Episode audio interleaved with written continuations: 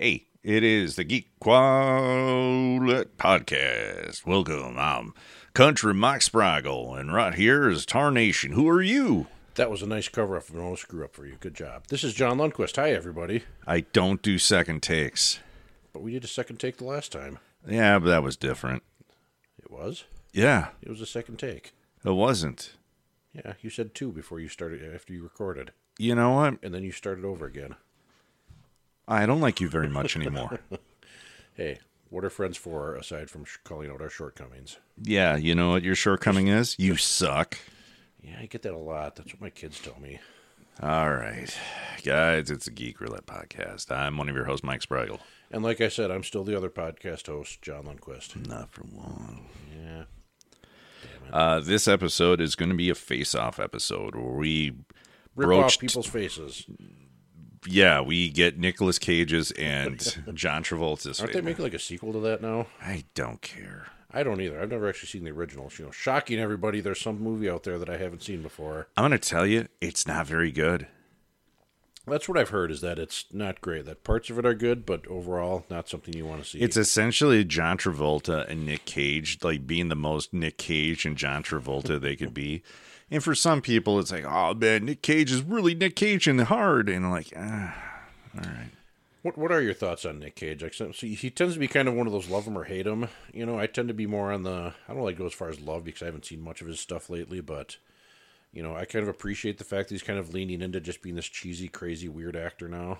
Uh, isn't a choice or is it just. Just the way he is. I, I think the hard part about Nick Cage is this is that there's a lot of things that he has done, and I get why he's done it because he made horrible financial decisions throughout the course of his life. I mean, at one point, I think he owned like two or three castles, and then he's like, "Why don't I have all my money?" Well, because you bought two or three castles. Yes. So then you got to make like movies where like, well, I'll do this now, and I, I think it's he's like he's almost like a pseudo version of like Bill Murray in the sense where like Bill Murray, you could ask him to does do a movie, and you don't know if he's going to do the movie or not until he actually literally shows up on the set and like, oh, we do got Bill Murray. I think Nick Cage is kind of the same way, but in a different way in the sense that you could ask him, and it's like, there's no way we're going to get Nick Cage for this. then he's like, I'll do it. I'm like, what? Oh, shit. We got to write Nick Cage into this movie now. Yeah, there was what's that movie he did? He it was basically Five Nights at Freddy's not too long ago. One of the, one of the podcasts I listened to did like a, a review of it where they watched it where he plays some crazy janitor. who gets- who Plays. gets- yeah, yeah, exactly. And it was kind of like that it, from from what they were talking about because they kind of talked about the background of the movie. It was kind of like that where they some random I don't know if it was a studio or director or writer whoever wrote it. Think like, oh, I'll write this with Nick Cage in mind, and then also it was like, oh, Nick Cage is actually going to do this movie, and it's just some cheesy horror, you know, like like I said, Five Nights at Freddy's type thing. I, I don't think it's a situation quite as bad like Bruce Willis, where Bruce Willis got desperate for roles near the end of his career because I think he kind of realized, like, with some of his mental issues that he was having with his memory and everything, it's like, I might as well make the money where I can. And nice thing is, he's not going to remember half those movies he was in anyhow. And Ooh, he went dark. uh, not as dark as his memory, but yeah, wow. doubling down on the Bruce Willis. Which which kind of makes you like how. I mean, because a lot of these, like Nick Cage. I mean, you know, I mean, obviously with the two, three castles thing, I mean, that's bad ideas. But you, you kind of hear about like some of these. Oh, I'm just doing this movie for the paycheck. Like some of these A, you know, and even the B list actors, like they make a good chunk of money. I mean, it's not like you know, like you know, but think, you know, it's not like you know me. Like if I decide to take a year off, oh, I need to go get a job now because I should probably make a paycheck. Like, But you're you're looking You at it wrong. Think of it this way: you have like some of these guys, they hit a level of stardom, and it's like, wow, they're amazing stars. But the problem is, they escalate their life and extravagance to that level right there. Yeah. And sometimes the problem is you can't maintain that level consistently. So all of a sudden roles start to dry up and you're not commanding like $15 million a movie role anymore. And you still got to pay like all of these expenses and this lifestyle you've got used to. And eventually it's like, all right, I'm starting to get down to this line. I don't want to go below. So what's this movie? Uh, it's about a love story on an airplane hijacking. Fine, I'll do that movie. and that's why I think you see some actors that get stuck into some of those roles because, you know, I was making all this money, but then you start living to that level of that money, and that's just unsustainable. I suppose so. Anyhow, we're not talking about Nick Cage. Believe this it or not, everybody, this is not an arbitrary episode. No, we're gonna have a face-off episode before that. Housekeeping. Guess what? Facebook and Twitter. Rate us on all these different things. Moving on right now. Let's go to recommendations. Oh yeah, John, I'm drinking my recommendation right now. you are. What's that? So my favorite flavor of Mountain Dew is Pitch Black. It's kind of like the dark grape flavor. Yep. And originally started as a regular Mountain Dew assortment flavor that would come out around Halloween time. But now it's entering into like our we're trying to like do something now where we have the 12 packs hitting the shelves now and the six packs, but we also have the Mountain Dew Energy, which I like because it's only 25 calories. And it is the pitch black Mountain Dew Energy. And I just have always liked the flavor. It's probably my top flavor of Mountain Dew out of outside of regular. Regular Mountain Dew is in its own place at this point True. because I would say it goes for me pitch black. Then after that, probably code red. Then live wire, and then all the other ones can go suck a dick. Yeah, I don't, there's been an insane amount of Mountain Dew flavors out there, like exclusive ones, Like the fruit, ones. like the fruit quake one that came out in Christmas. It tasted like fruitcake. Yeah, I tried that one just because I found it somewhere for super cheap, and I was like, yeah, that that's why it's super cheap. That was dumb on your part. Yes. So uh, yeah, Pitch Black is back uh, for a limited time. We're gonna kind of cycle through with. Uh, I say we as if I'm Mountain Dew, but I work for Pepsi. We're gonna cycle through different flavors, seasonal for some of these different things. But I always like Pitch Black when it comes back. So go Pitch Black. Yes, buy Pitch Black, everybody. My recommendation: go get spam, everyone. Buy spam, spam, spam, spam. I kid. Um, my recommendation is a game, actually. Go figure. I never recommend games. Um, we got a, I got a game for the kids for Christmas this year. We've played. We haven't played it a ton, but we have played it a little bit um, because you know, again, busyness.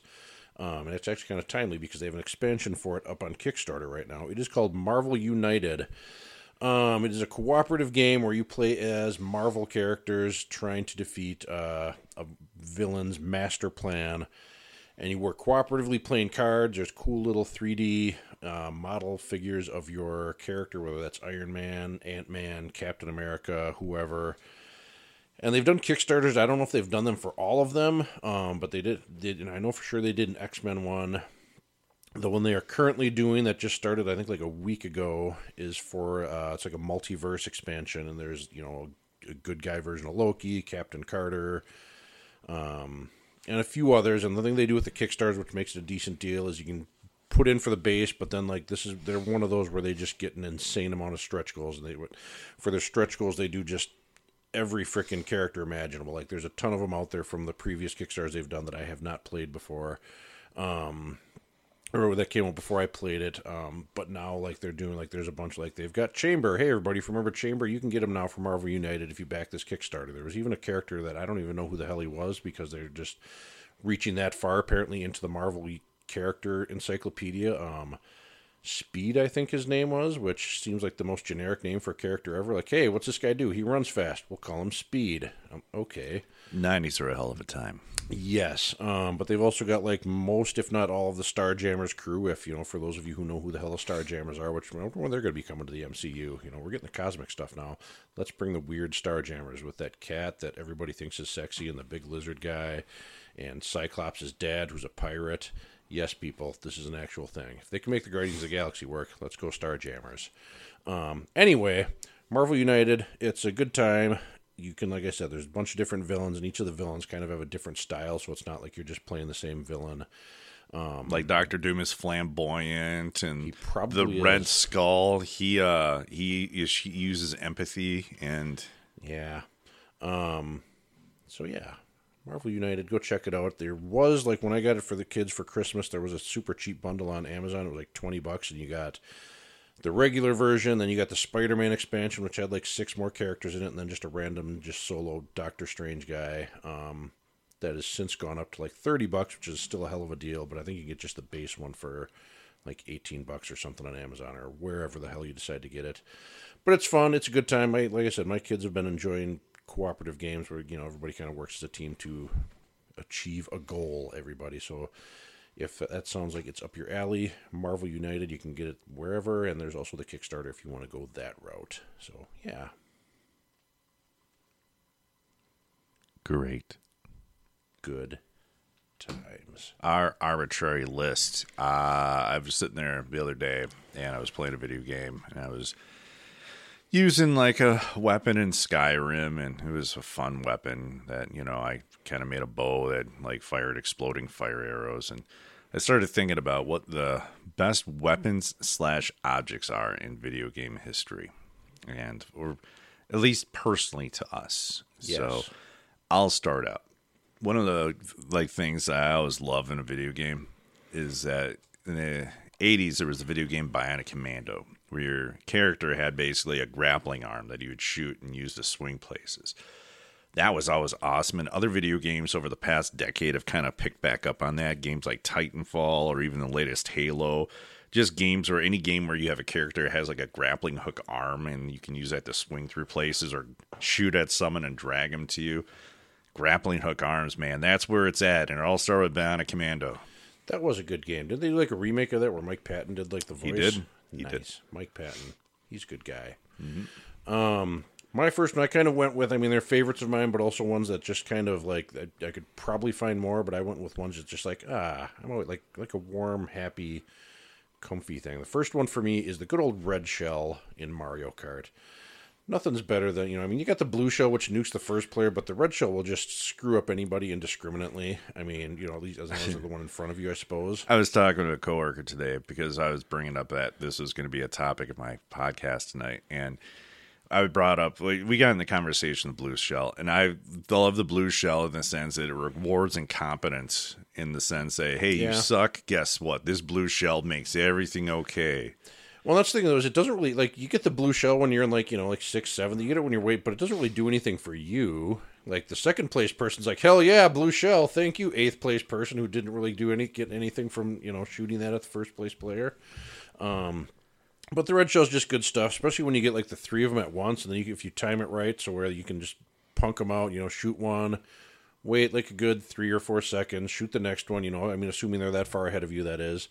You know, and then hit them with the third one. It's just it's good times knowing that those nice homing turtle shells will knock out your guy in person and get them to swear. And they also make you swear when you don't get them. Like when you're in second place, like, God damn it, I don't want a banana. Where's my freaking red shells? And all you get are bananas and mushrooms. Like nothing angers you more in Mario Kart than that. But I think it is rather interesting that when you play Mario Kart, they're using like the corpses of fallen like villains to essentially like injure others. yeah, it is a little bit morbid when you think about it, especially if you're playing as the Koopa Trooper in that game. My second favorite video game item is I love the Fallout video game series. And the Fallout video game series, Fallout 3, one thing I love is that there's a lot of bad guys in there. And there's some that are pretty tough bad guys. Like one cre- creature, and there's like the Death Claw, which can just tear you apart because it's got giant claws and it can tear you apart. And like, oh no, how do I take down a Death Claw quickly? Do I use my machine gun? Do I use like a nine millimeter? No. You take out the fat man and you shoot a mini nuke at him and watch this giant creature ragdoll as it flies through the air and you see a mushroom cloud originate from the point of explosion and you're on your Pip Boy, your radiation tracker shoots off the chart because there's ambient radiation all over the area itself. There- there's no f- more fun weapon than just launching a mini nuke at not just even like bad like super tough guys like when you have even like something like a like just some small guy running at you and like oh hey nuke and then you just go ah. It's kind of like that episode of The Simpsons where what is it that Homer kicks like early on, like in the camping episode? Does he punt something like into the into oblivion? I can't remember what creature it was. It was one of the first handful of seasons. I forget what animal it was, but that always got a good chuckle out of me. Nice overkill on like small defenseless animals. mini nukes folks in fallout 3 Yes, good times.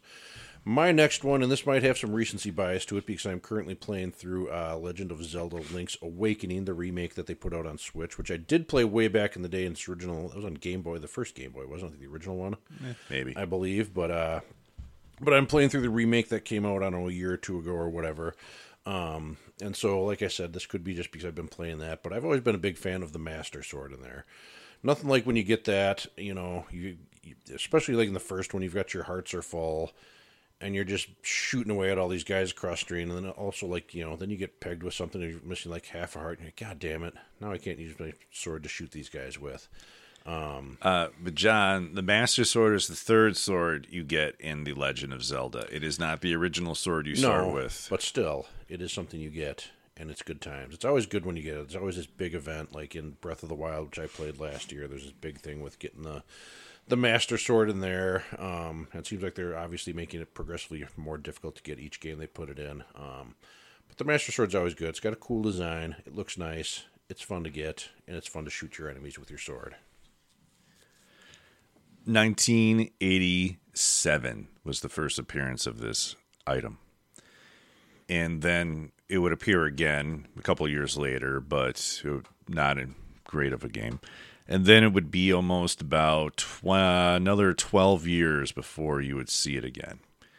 It is one of my most favorite absurd things that has ever been put into a video game. And so help me God, I love it. It is the cardboard box from Metal Gear. I thought for a second about putting that in, in, in my list. I had to because the first Metal Gear, it's like, all right, the concept is you're going to put a cardboard box on and you get on a truck and like you, you like pretend you're cargo. But you could use like the cardboard box as other ways to kind of trick or fool things. And as Metal Gear games evolved, so did the usage of just using a cardboard box. So much so that just recently it was determined that like AI drones like robotic like drones. They found that a military outfit found they could use a cardboard box into tricking the drone into that it was not I, I was there. just looking for that article because I was I remembered reading like just a couple days ago something about that, and I was like, hey, but yeah, that right there is the epitome of video games knowing that somewhere out there someone said a cardboard box is the great equalizer. And i remember i did that once when i worked at best buy so we had like an empty dryer box and they're pretty big and i remember like setting it up to make it look like it was like regular new box and i had it on the floor and i was walking like behind an employee and then would just stop behind them just messing with their head. Oh thank you cardboard box. Endless amounts of fun. so and your last item john My last item I'm going with is from the game World of Warcraft, which if you played, it you probably have a good idea what I'm talking about. Um, and that is the iconic sword Frostmourne, that is used by the classic villain from there, good old Arthas the Lich King. Um, it's just got a really cool look to it. It's a really well, you know, I mean, it's you could argue that yes, it's kind of an '80s, you know, it's got an '80s, it's an '80s over, you know, whatever exaggerated. Because it's got skulls on it, of course, because he's the Lich King and he's all about the undead and whatnot. Um, but it's just I don't know, it's super cool looking. He's an awesome villain. Um, at one point during the game, it you know it gets destroyed because of course you end up defeating him and whatnot. And if you have a Death Knight character, you can go, you find the pieces, then you kind of reforge them to make it into your own legendary sword. But it's just really cool. It's, you know, you can go it if you want to spend ridiculous amounts of money and get a replica of it and put it on your wall. But, you know, I'm, you know, it's not that cool. And I don't think I want to spend that kind of money on a sword to put on my wall. But, um, but yeah, Frostmourne is just, it's, I don't know, it's cool. It's nice. And sometimes cool swords are what you need. Apparently, because there's two of them on my list. i have never played world of warcraft You have not, no. Shame on you. yeah You're not really a big MMO type person. You've never really done any. any I mean, i don't like playing with others i mean i'm fine with d&d but others no no. Well, and I would. Yeah, I mean, MMOs are different than like doing D and D. It's yeah. There's a lot of jackasses out there. I'm currently not playing it. a lot of jackasses in here True that. Two of them. Mm-hmm. Yeah. Okay, so folks, the way our face-off format goes is like this: is I'll bring up two things and we debate between the two things which we think is better. It's an opinion-based thing, so nobody's right or wrong except, for me. when me. No, Damn it. I'm right. Son of a bitch. I am a son of a bitch. You met my mom. True that. So the first uh, of the face-off topics I'm going to bring up is what is better, pancakes or waffles? Yes, this is a good one. You could arguably throw in French toast in there, but I think we know both. No, of- no, no. Let's Fre- keep French toast out. Keep French toast- crepes out. French toast is good, but not as good as both either pancakes or waffles. Like, like that did enter into my mind. Like when I saw your list, I was like, "What about French?" To- uh, yeah, no. French toast is all well and What good. about RC Cola? Yeah, no. Nobody likes URC. People like French toast, but it's not as good as pancakes or waffles. But I digress. Um, both are quite good, and this one's pretty dang close. And I would probably give you either one of them. I personally go with pancakes because pancakes are just better. I think overall, I think they're also kind of easier to make. You don't need special equipment to make them with. Um, I famously, you know, I don't know if I, you, I've probably mentioned earlier, I carry a recipe for pancakes in my wallet. I could show you my recipe for wallet pancakes right now, is what they've come to be known as because I keep it in my wallet and I have for, I don't know, like 15 years or so now. Um, In case, in case of emergency, pancake. Yes, exactly. They're super delicious buttermilk pancakes, and they're really yummy. But also, like just Bisquick pancakes are also good. Um, they also tend to be one of the things like when I go to like a new breakfast place to try out, which I like to do whenever I can. Pancakes are kind of one of the barometers I feel of if this place is any good or not. Like if they've got good pancakes, then they're probably pretty decent. But if they've got crappy, like you can tell they just got some Krusteaz mix and added some water to it, then maybe not so much. Um, waffles, however, are also great. Like the nice crispness. You throw some butter on there, some syrup in each little squares. You know, the crispiness holds up for a little while, but you also get a little bit of the, you know, I don't want to call it the sog from the syrup, but you know, the, the, the moistness that that brings. You know, like I think that's when you go to those free hotel buffets where they have the Belgian waffle makers. That's that's the way you got to go is with the, the Belgian waffle. But I think for my money overall, pancakes I think take the cake. Especially you know throw some blueberries in there. That's some damn good stuff. So this was a hard one. I had to sit there. I was weighing out the pros and cons between the two. Because to your point, I feel pancakes easier to make. Like my oldest son, he loves waffles, but my daughter prefers pancakes. So there's a, the little separation between the two, and I like it when they mm. concern, you know, say, "Hey, we'll make pancakes." Like, thank God, I don't want to pull out the waffle maker Yeah. that being said, I think pancakes are better when it comes to mixing ingredients into it to add different elements to the pancakes. Waffles are more topping based, where you don't put the ingredients in the waffle, but you're more or less going to put things on top of it. That kind of disqualifies it for me, though, in some ways, because I feel that's also more work, where it's easier just to chop up and throw things into a pancake mix versus the waffle itself. Now, I feel that with pancakes, the first three to five minutes of the pancakes are the best. And then I feel the pancakes hit that ugly part. That ugly part where they start cooling down. If there was butter on it, it starts getting like oversaturated. I feel that that right there with pancakes works heavily you- against it. you, you definitely need like when you get your pancakes you, you need to prep like say you're at a restaurant or even at home you need to prep them before you know if you're gonna not get to them right away like you got to spread your butter around you got to get your syrup on there you know ideally you get a little if you've got multiple pancakes in a stack you throw a little bit on each you know each layer um and I will say too, for people who don't know, don't over whip your pancake batter. You want lumps. You want lumpy pancake batter because it's good for it. You don't want smooth pancake batter. Bad news bears. Just you know, as a quick aside. Um, but yeah, yeah, and I, I didn't even take into account that. Yeah, usually like with waffles, you'll put like strawberries and whipped cream and blueberries, or. And I don't generally go like when I do waffles. I generally just prefer just give me some butter, give me some some syrup. The most know, I'll like- go is maybe some whipped cream. Actually, I don't mind putting a little honey on the waffle before, instead of butter and Yeah, that might be all right. but I, I went back and forth. I think ultimately, my mentality I was floor ceiling. I feel that waffles have the higher floor and higher ceiling, but I feel that pancakes, the ease of them and accessibility of them are better. I'm going to lean waffles, but just barely. I feel that when you have a bad pancake, it is a truly bad pancake. And I feel that pancakes, it's easy to overindulge on them and then hate yourself later for it. Oh yes, I remember. You know, good old. You know, to make references that nobody's going to understand but us. You know, TNT Galley. You'd always go there. There'd always be that time when you're like, I'm going to get two, maybe three pancakes at TNT Galley, and and their pancakes were like notoriously just huge. I even remember one time I think I ordered three, and the waitress was like, "Are you sure you want three? And you know, being a reckless, stupid youth, I was like, "Yes, I want three because I'm hungry." And I'd probably ordered something else like hash browns or you know some other sort of food. And yeah, those like you do them like you get like halfway through, and it's like, uh, I'm going to die. Like even at a local diner, there's several locations like Keys. Like I used to like make the mistake. I'll order two pancakes. Yeah. And like Jen will look at me and she's like, "You never learn, do you?" And I'll like get halfway No. through it and like I've made like a giant dent in it, but I'm like, "Well, I could finish these, but that's suicide, and I want to live."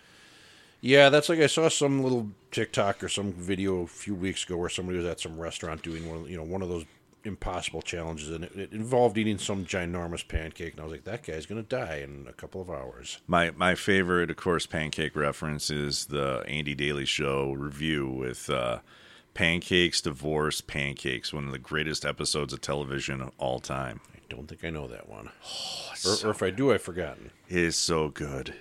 you know the concept of the show, right?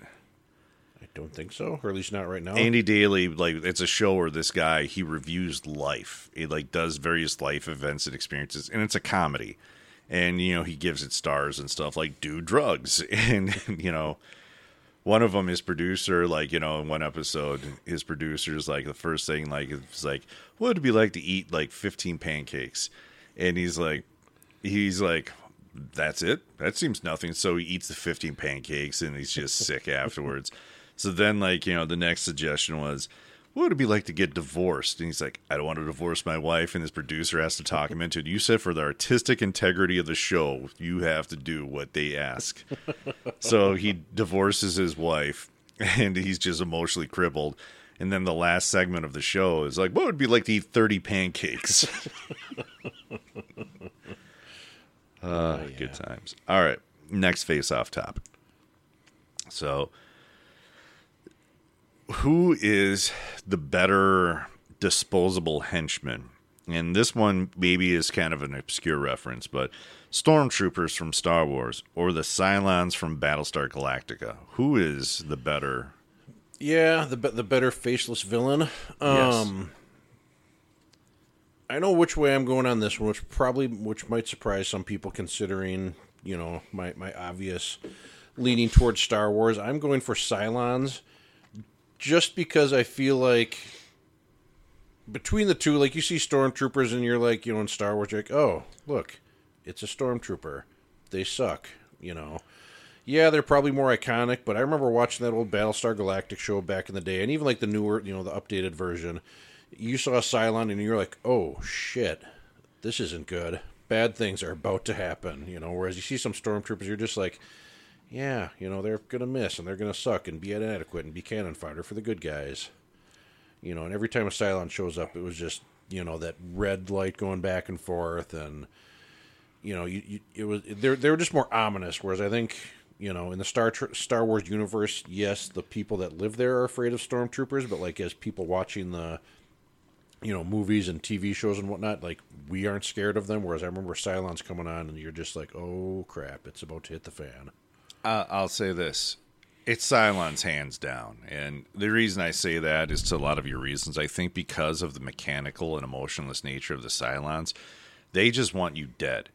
I think the problem with stormtroopers is that there's never been anything stormtroopers have done that made you think these guys I need to be afraid of. Like you get the feeling that most stormtroopers probably hate their jobs and are just doing it because they were conscripted into the like the army. Yeah. And I think part of it too that doesn't help is like the sequel sequels, like the Rise of Skywalker tries to humanize stormtroopers and like oh you know they don't all of them don't want to be stormtroopers but i think ultimately i i think about like all the star wars and i think like the you know new hope and look droids or their easy weak-willed minds or you think empire strikes back where they're just getting gunned down by everybody and then the third one oh that's a complete embarrassment when a bunch of teddy bears take him down Yeah, I think the stormtroopers have always been a joke, and I think that Star Wars corrected that with the clone troopers, where then the clone troopers were definitely superior versions of the stormtroopers. But then, as of course the story's going on, hey, we need more compliant individuals, so that's when they went to stormtroopers. But I don't know. The Cylons, everybody always looked at as being kind of knockoffs of you know the stormtroopers and stuff, but honestly like you, you i like they were they were spooky enough. They weren't really menacing or threatening as much in the original battlestar but honestly the cylons like when you watched them in like the reimagined version those guys were bad ass motherfuckers. Yeah, you do not want to mess with them. so yeah that was that was an easy one there. Here here's another one here.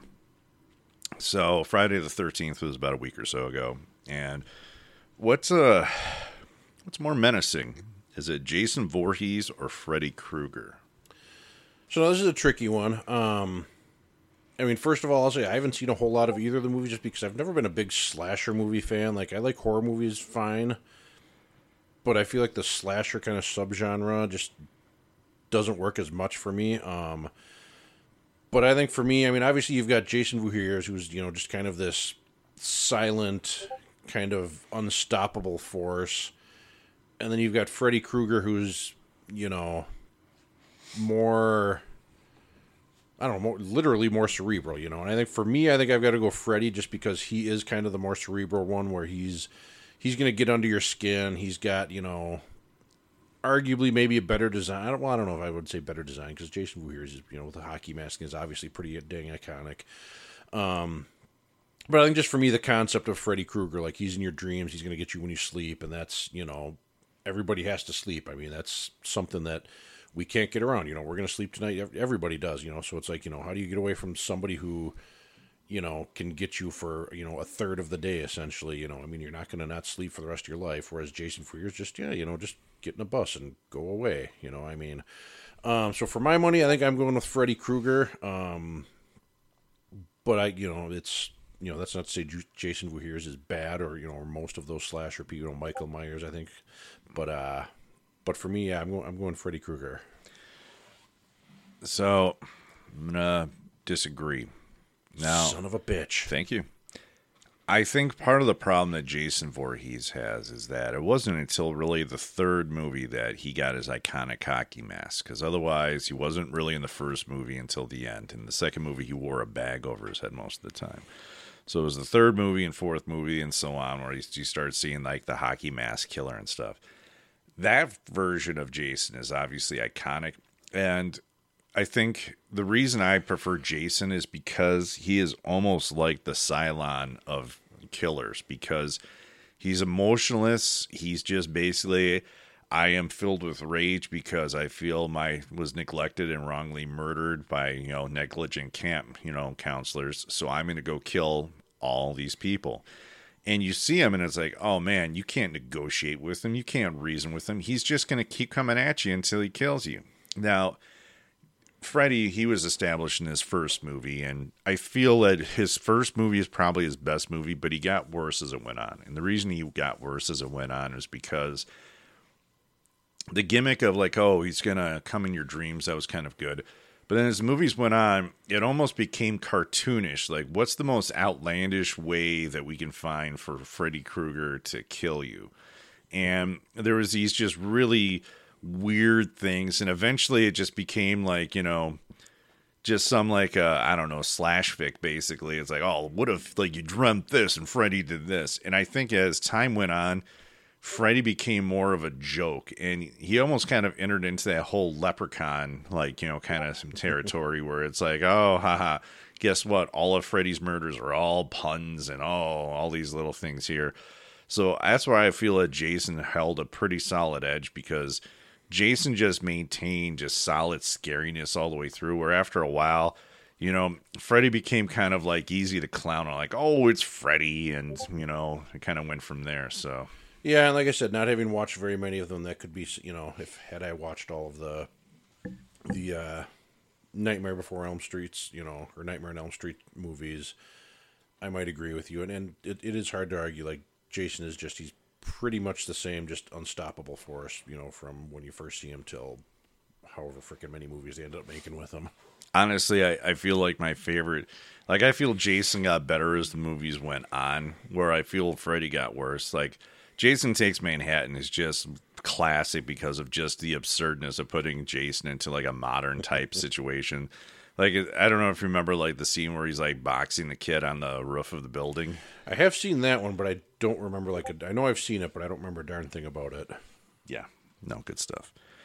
All right, uh, the last one I have, and then we can go to the ones that you have proposed. Is this Sesame Street or Mister Rogers? Neighborhood. Yeah. Um, growing up, I watched both of these, of course, because you know, as our age, I think that was we are pretty much raised on that. You know, maybe you also did Captain Kangaroo, some people, but you know, I never did. But those were you just keep bringing up like the third tier stuff here, yeah, like Michael Myers and let, us bring up Michael Myers and, and like French, French Toast, Toast and Yes, apparently that's yes. Let's call attention to the, the one that's not quite good enough to make our list. Have you heard about Velveeta? It's great.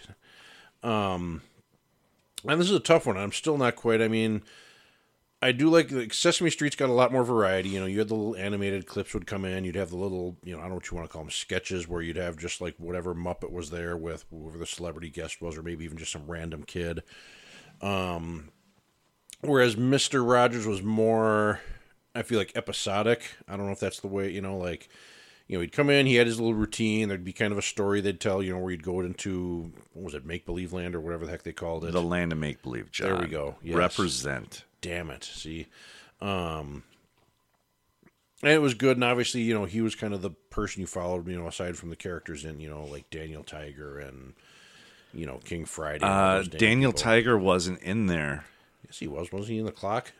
No, that was Tiger. Daniel Tiger's the son of Tiger.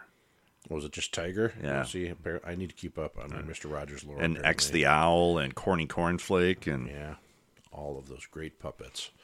Um, I think for me, I'm going to go Sesame Street just because I think that was the one that left more of a mark on me. I mean, I I watched both because I'm sure they were back to back and we watched them back in the day. Um, I think just the the characters there, I think, were a lot more memorable. I mean, you had all the Muppets, you know, you know Big Bird, Oscar the Grouch, Snuffleupagus. You know, I mean, the later ones, I'm not, you know, like I'm not as big a fan of like, you know, Elmo or the newer ones that I just don't even know. Obviously, um, you know, Bert and Ernie with their weird, you know, dichotomy, whatever the heck they had going on. Um, Grover, plus all just, you know, like Mr. Hooper and Louis and who was the one? One just somebody just passed away, didn't he? Rod Bob. Bob did. Luis Yeah. passed away. There was Maria. Yeah, there were a couple that just passed Gordon. away fairly recently, you know. So you know, but the yeah, the the people were just as iconic and you know well known as as the Muppets were. So I mean, for me, I think I'm going to go Sesame Street, but I don't, you know, like obviously I'm not going to begrudge somebody. You know, damn you, you like Mister Rogers better. No, but uh, but yeah, for me, I'm going to go Sesame Street. I feel with Sesame Street, some of those like little like sequitur skits and stuff in between were the better parts of the show itself, and I remember those more than sometimes a lot of the Muppet skits. Oh, yeah, oh, oh, of course, some of the more legendary Muppet skits would be like Don Music messing up a nursery rhyme and bashing his head against the Yeah. piano. That was some good stuff there. But the a lot of the Muppet scenes never always maybe didn't seem quite as memorable if there was a reason I would choose Mr. Rogers, it was something that as a kid I don't think I could have put into words. It wasn't until I got older and I read some articles about it, about his approach to his show. And if there was one thing I loved about Mr. Rogers now in retrospect that I respect more now that I'm older, is that he said that you know he was interviewed once and he said one of the key things is is that I like to talk to kids as if they're adults because if you want them to understand things, you give them some of that respect and you see where they go with it. And that's kind of how the show was, where he he talked to you like a normal person and everything. And maybe for some reason as a kid, it felt like, hey, here's an adult that's speaking to me. I wouldn't say as like an equal, but he's speaking to me as if you know. Yeah, And I think that is approach that I feel that I've come to take a lot more with my own kids is that when I talk to my kids, I kind of lay it out to them a lot more straighter, you know, than probably my parents did when I was a kid. And, you know, I feel it's kind of yielded kind of good results. I'm not robbing them of their innocence or childhood, but I think part of it is like, hey, you know what? I'm going to talk to you like this. And if you want to continue to earn this respect of me talking to you like an adult, and I feel that they respond in that sense and way. And Mr. Rogers both had like I think times where they focused on like more mature topics. I feel that Mr. Rogers probably did a better job of it a lot of times in Sesame Street, but maybe that's just because of you know who Fred Rogers was versus you're talking a much more collaborative effort between everything on there. yeah. I think I mean like to like what you're saying. I think Mister Rogers almost made more of an effort. Like he was like he wanted to be your friend. Like he was somebody who came on. He was friendly. He was and I think it's like what you said. It's important that he didn't talk down to kids. Like that's same here. Like we didn't like. I've never like people that do the baby talk thing where they you know, like. I've never talked that way to my kids. Like you know, I've always talked to them like they're adults. And I remember one of my favorite uncles growing up was the uncle that kind of just you know always treated us with respect and you know like myself and my brothers and sisters and you know kind of like you said, not treat us as equals, but you know, kind of gave us the respect, didn't treat us like we were beneath him or whatever, and kind of talked to us in a manner that you know, like he appreciated us and respected us and our our thoughts and whatnot. So I think, yeah, that's definitely I think something that he's got going from that you didn't quite get the same you didn't get the same connection because while Mr. Rogers was talking to you, like he'd look directly at the camera and he would say, "Hey, we're doing this now and whatever." And you know, I've even read an article somewhere where he, you know, somebody who I think it was a a blind girl who would watch the show. She was always concerned he for, he'd forget to feed the fish. So then he started saying, you "Oh, and I'm feeding the fish now, just to put her at ease." And you know, like he'd take you know individual people thoughts and feelings into account because you know for him like well that's something i can do for two seconds when i'm feeding the fish or whatever you know it was i think he put the effort to you know to get to know you so to speak even though I, technically I think maybe Sesame Street was more fun, but I feel Mister Rogers was more impactful, and I think that's why I give it the edge. Yeah But I could again, I'm not going to begrudge something that says I like Sesame Street, like you monster. yeah no and i'm still gonna go with sesame street but yeah exactly like I, there's i think a just a subtle difference between the two and maybe it's not even so subtle All right, well that's the the, the face off topics I had. You knew mine beforehand. I did, and I meant to text you mine. I like wrote them out. I was like, okay, now I need to send these to Mike, and then I was like, oh, oh well, I didn't. So Nope. so, so you get these just off the cuff because that's how we roll here. That's fine. All right, so my first one um, is going to be kind of a music based one. So we'll go with John Williams or Trent Reznor. As far as like, I'm speaking like composing, like as far as musically, like composing, not like Nine Inch Nails. Uh, I, I, that's that's a hard one right there. I mean, both have won Oscars. I'll say the fact that I feel like John Williams has composed some of the most iconic themes known to man. That if people are here, they would immediately assume and you know recognize as being associated with something right there as much as I love Nine Inch Nails and Trent Reznor and his work as a composer has been fantastic, and he's definitely branched out in over a decade. I can't even call it a close battle. You have to go John Williams just because of what he has done and achieved, where he made the music just as important and impactful as the movie that it was part of. Where Trent Reznor, his music was always much more atmospheric in how it enhanced the film.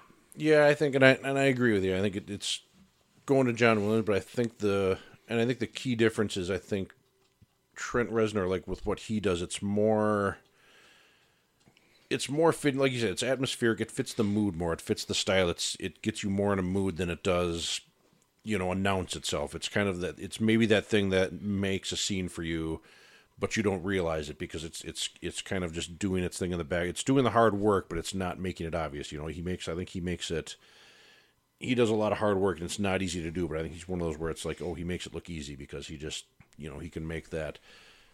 He sets the mood without, you know, announcing himself to the world, which I don't think is a bad thing because I mean, definitely the music of John Williams does that. You know, and all you know, the Indiana Jones theme, Jaws, Star Wars, you know, Superman, all Now- those themes that he's known for. Now, to inverse this, I don't actively listen to John Williams music, but I could put on like the social network soundtrack and listen to that. Or I could listen to like, you know, his Ghosts albums, or I could listen to The Girl with the Dragon Tattoo and have those on in the background. And those are perfect if I'm not listening, but I just want something there. But that's not something I ever think anybody's going to do with John Williams. Like, I'm going to put on the Indiana Jones soundtrack in the background. That's a little too do- abrupt. See, and I do occasionally with the star some of the Star Wars ones. Um, I don't think I ever have for any of his other ones, but I mean, for me, like you know, like I can base, I could probably follow along like with the New Hope as well with the music as I can with anything else. Like you know, when I hear a bit of a clip of music from Star, you know, New Hope, I can be like, oh, that's when this is happening, that's when that's happening. But uh, you know, I, I could very well be in the minority there. Alrighty, next one that I have. Um, oh, we may have done this one before, maybe not. Uh, whiskey or beer? beer. uh, I'm I'm going to say this about whiskey is that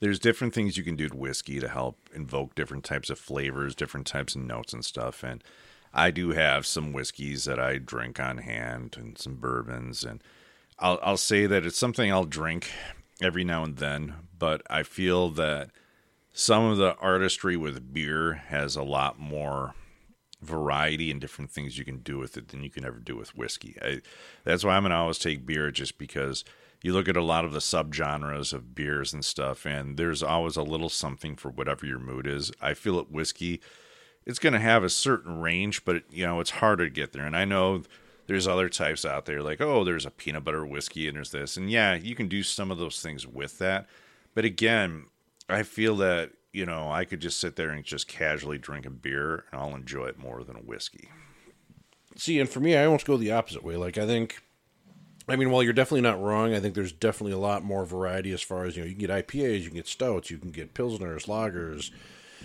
you know, all those different styles of beer out there. And I feel like they're a lot more distinct than, like, you know, a bourbon to a scotch to a whiskey. Um, but for me, and, you know, five years ago, I think I might have gone the other way because, you know, for a while there, I was doing all sorts of, you know, we were doing our you know our Untappd phase where we were logging into there and you know trying just dozens of different kinds of beer every year and it was kind of interesting just to try that different stuff but i think lately i've been, i've definitely drifted more towards whiskey um you know i usually just do it on the rocks although i've also been doing old fashions fairly often lately um maybe because i'm getting old i don't know but uh I just for me it's just I don't know I just enjoy sipping on it a little bit more. You know I put like an ice cube or two in there to kind of you know so as it goes down it mellows it out a little bit more. But for me I just I don't know I appreciate the subtleties of some of them. I've got you know my go tos, but I've also kind of been doing what I did with beer a while ago, where I'll try, you know here's a local you know distillery. I'll try this one out. But uh, so yeah, for me I go whiskey, but beer is definitely a very close second. I'll say this about beer as my last note i feel beer is far more accessible than whiskey whiskey you either like or hate it i feel you could give different types of beer to people and somebody's going to find a beer they're going to like more likely than they're going to find a whiskey they like Yeah, I mean you're not wrong there. Like my wife likes the smell of like whiskey and scotch, but she won't drink it like at all. Whereas there are some beers that she does like. So Right. you're not wrong there. Uh, next one I've got, uh, we're gonna go back into the realm of geeky things: Super Nintendo or Sega Genesis. Well, that, that's easy. I you have to go Super Nintendo, and I feel that while the Genesis did a lot of, I think, edgier things and cutting edge things, like I feel on the Genesis, sports games are better on the Genesis than it was on Nintendo. Sega didn't have the issue about having more mature based games on theirs than Nintendo, where they felt the need to censor it. I think they did have some iconic franchises. I think Sega took more chances on some things. But that being said, you think about some of the greatest games of all time that came out, and they've usually been graced on the Super Nintendo itself. Super Nintendo, I think, was almost a form of gaming perfection where you look at some of the games they had that came out on there, and there's still games that, you know, are being played. Like, if you were to take away from Sega, take away like Sonic the Hedgehog as an example, name another franchise for Sega besides Sonic. Um, that one Shinobi. Right. there, you'll see a couple like that, but I mean that's Yeah, just no- it. nothing near to the level of what Sonic is. No, but N- Nintendo had so many more iconic franchises. Not only that, but it's like you know what? People love Mario. Put them in a go kart, and guess what? That launched an amazing, you know, overall thing. You had some of the best RPGs. Now, some Sega diehards will like live and die by the Phantasy Star series, and I tried playing Phantasy Star. Oh, it was painful. It is definitely a grind fest of a game. Or you could play games like Final Fantasy three slash six, or you could play games like Chrono Trigger and you know Earthbound, even Super Mario RPG. Those were all great role playing games on there. Even like I think the games that leapt like took the leap from like eight bit to sixteen bit, like the Met Super Metroid. That's an amazing game there. I mean, that is such a great jump up, or even expanding on Link in the Universe. You know, I again, I I can't.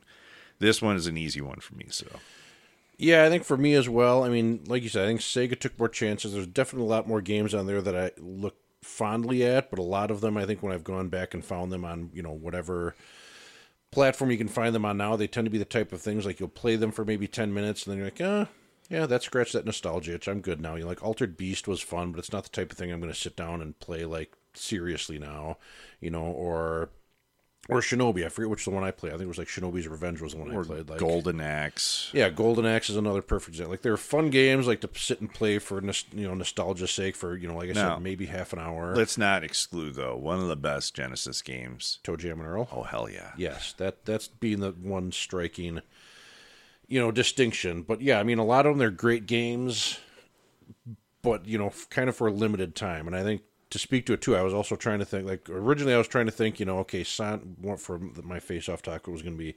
Sonic, and I was trying to think of somebody else who was kind of on that same level. You can't go Sonic or Mario because obviously Mario's going to beat Sonic, but I was like. Who's somebody that's kind of at that same? I was like, you know, you can't go Sonic and Link. You can't like, he's just he's he's great, but like there's nobody, you know, he's kind of second tier. You know, and and then that was kind of when I settled on okay, well we'll do at least Sega and Nintendo. I mean, I think there's a little bit more of a battle there, but like all my favorite, I think versions of like Mario, Zelda, you know, Metroid are you know are on there. You know, my one of my favorite RPG games is Chrono Trigger, like you mentioned. You know, my favorite Link game is you know, Zelda game is Link to the Past, Mario World. I mean, you know, with the exception of like Mario Kart, most of my favorite games for those, you know, characters are on that system, you know. Um, so, you know, that's the way I got to go. Yeah, I, I think Sega did some amazing things, like you know, going into like the Sega Saturn, and you know that did some things. And honestly, the Dreamcast is probably one of their most underrated systems. That it's a pity that was the last gaming system that Sega ever put out. When you consider some of the innovations and things they put in there, but you know it, that that was I think part of the problem. There is you can make only a couple mistakes like that in the gaming industry, and that was enough to do them in. Yeah, unfortunately, it's a it's a harsh world out there for that. Yep. All right, so my last one, I'm not sure. I think this just got triggered because we've been chatting lately, my wife and I, but you know, Mariah, who, you know, former podcast host, we'll have to get them back on here. I've been kind of trying to plan out, you know, a couple vacations for this year, so I think this is maybe what triggered this. Um, neither of these are on the table for the time being because, you know, for, you know, potentially obvious reasons. Um, so if you had your pick between the two, would you take like a European vacation, like somewhere in Europe, wherever, or would you do like more of an Asian, like Japan, China, wherever? Which which of the two, you know, far far west on that side of the planet or far east? Jen's been to Japan before and she loves Japan. She says that the culture there is amazing. I would probably favor the European side of it myself, but I could also enjoy Japan, I guess, in both senses, like just the different and overall cultural things there. I if you were to take money and cost out of it, that's the only problem with Japan is just some of the price. yeah, I think, yeah, I think you'd have to make it like all th- like assuming you know all things being equal on that end. I, I don't know. I I think the problem too is this is like when you say Japan versus European, European that covers a very broad scope. Yes. And I would say, I mean, yeah, and European can be wherever. I mean, and you know, in Asia, the same thing. I mean, Asia, Japan, China, you know, you know, South Korea, wherever it might be. For me, I think I would probably do something like you know Japan or Asian, just because I haven't been there before. I have been to you know a few European places. You know, high, you know, senior in high school, we did a couple weeks where we went to London, Paris, and Rome. Um, and it was fun. I'd love to go back, but I think the thing with, and not that it's wrong, but I think the thing with Europe is it's a lot more for us. Um, like the barrier for entry, I think is a little bit lower because you know because it's the culture change is not near as dramatic. I think as if we were to go to, you know, if you go to Tokyo or something, for example, I think you know Europe is a lot more. You know, it's gonna be more stuff we're familiar with, and, and you know, it's gonna be a lot more easier to kind of figure things out. I think, whereas, whereas things in like you know China, Japan, Korea, wherever you end up over there, the cultures are just you know dramatically different. It's stuff we're not used to, which I don't think is a bad thing. But I think that makes it a little bit more intimidating to you know, hey, I'm going to go over there with you know my wife or my kids or whoever, or, or even just yourself. You know, you're going to have to. There's some stuff you're going to have to kind of navigate that.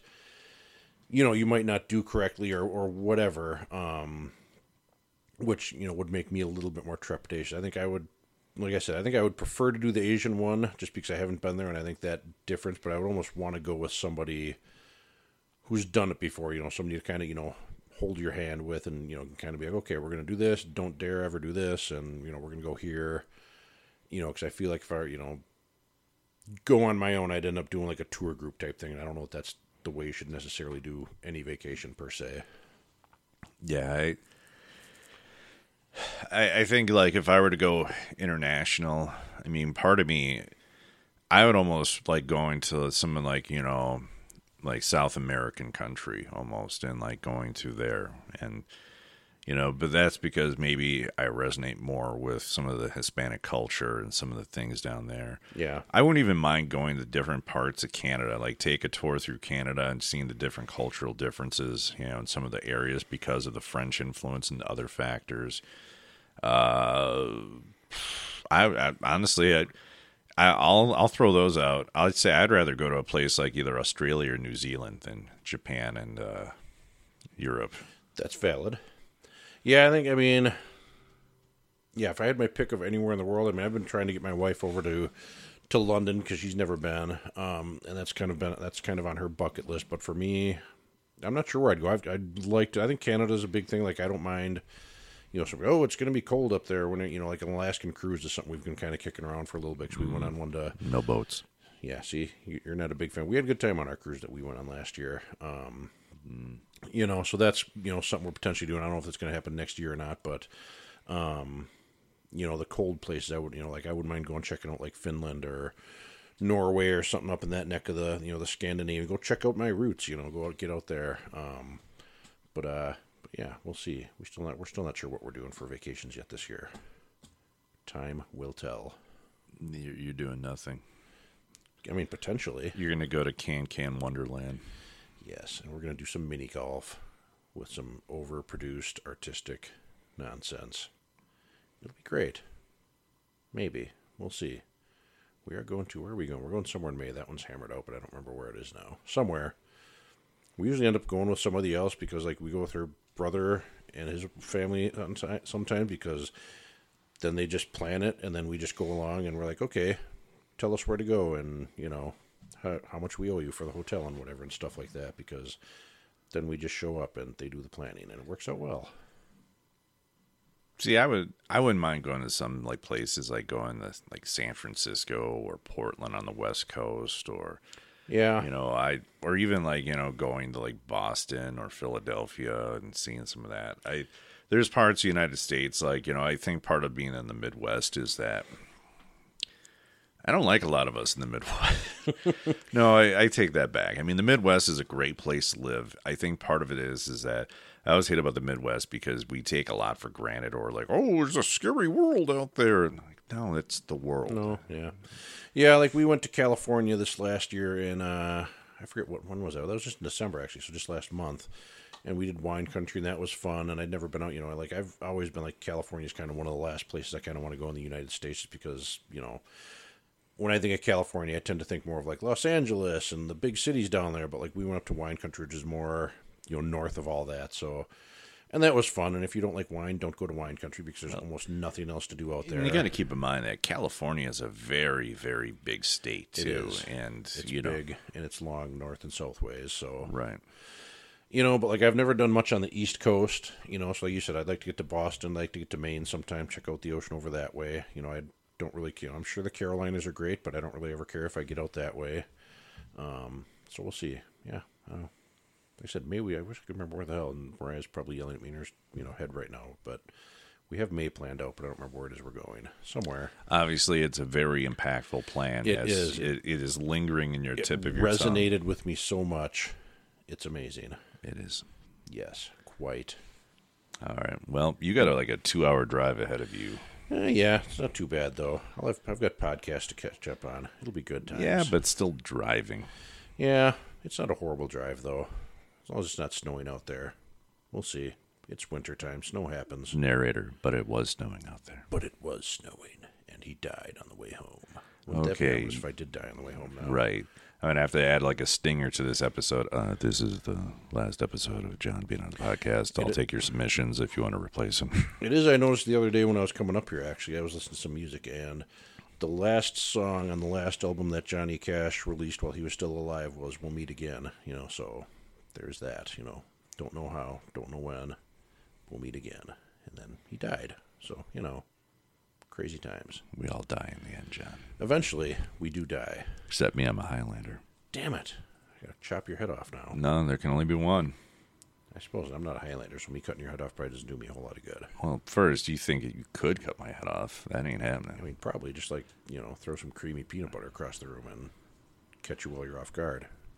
What, what am I, a fucking dog? Yes, you are. Hmm. Folks, this is Mike Sprigle of This the is Geek the Roulette last episode ever of the Geek Roulette podcast. Stinger. Uh, John Lundquist would not make it home. He was found in the trunk of a car. On the side of a road as it thawed out in April. yep, Oh well, I had a good run. you did. Yes, Well, thank you for joining us, everyone. As we had this amazing face-off episode. yes, that did not involve any actual faces getting ripped off. So Not yet. no, have a good one, everybody. Thank you very much. We'll talk to you later. Bye.